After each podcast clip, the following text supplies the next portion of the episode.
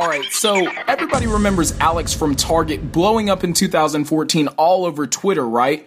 Well, he's actually from Target no longer. So he's going ahead and moving on past Target onto bigger, better things. He blew up into celebrity stardom thanks to this really creepy shot that this girl took of him when she was getting her, I think it's laundry detergent checked out at Target, right? And she takes this really, really creepy photo of him and puts it on Twitter and is like, look, you're really cute. You can check my stuff out all day. Hashtag Alex from Target, right?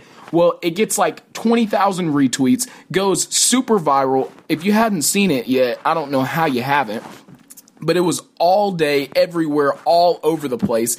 But Alex from Target has put out a video on YouTube saying he's moving on to bigger, better things, and he's gonna tell you exactly what he's headed on to do. He's got these five reasons of why he's no longer gonna be Alex from Target. He's just gonna be Alex Lee, which is his real name, Alex Lee, and he's headed on to do bigger, better things. So take a listen to what Alex Lee, aka hashtag Alex from Target, had to say about him moving along in his career. Hey guys, how's it going?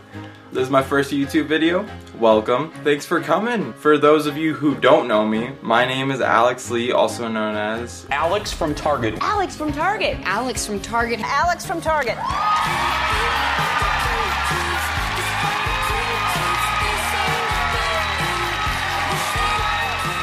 That's me. I just believe that I've been given a platform trying to make something positive out of it. You guys have been wondering what I've been doing with my life. I have not been bagging groceries. I know I'm sorry to disappoint, but I have been doing some other stuff. I made a list of five things that I've been doing. Number one, I'm gonna go on tour.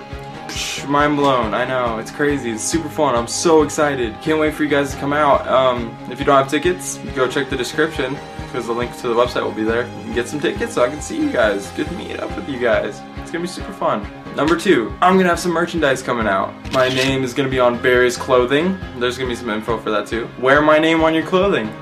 If you post pictures on Twitter, I can retweet those, which I will. If you have the clothing on. If you don't have the clothing, I'm sorry, but might not happen.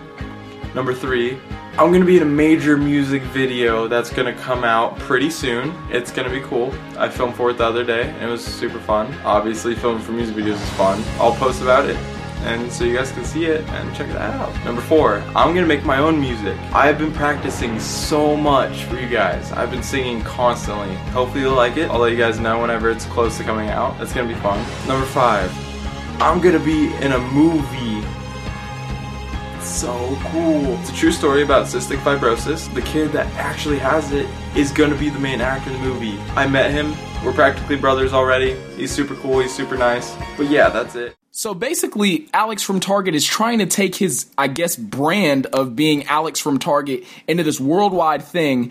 And it's going to be pretty interesting to see how somebody can transfer from being like a one hit wonder on Twitter into this full blown career. And I guess we'll get to see what he does with that. I'm looking forward to it just because I want to see how he does it. I want to see how he handles the public relations aspect of all of it. And we'll see what happens. Keep up with Alex from Target, of course, with the hashtag, hashtag Alex from Target. This is On Air with the Joe, only on College Top 40.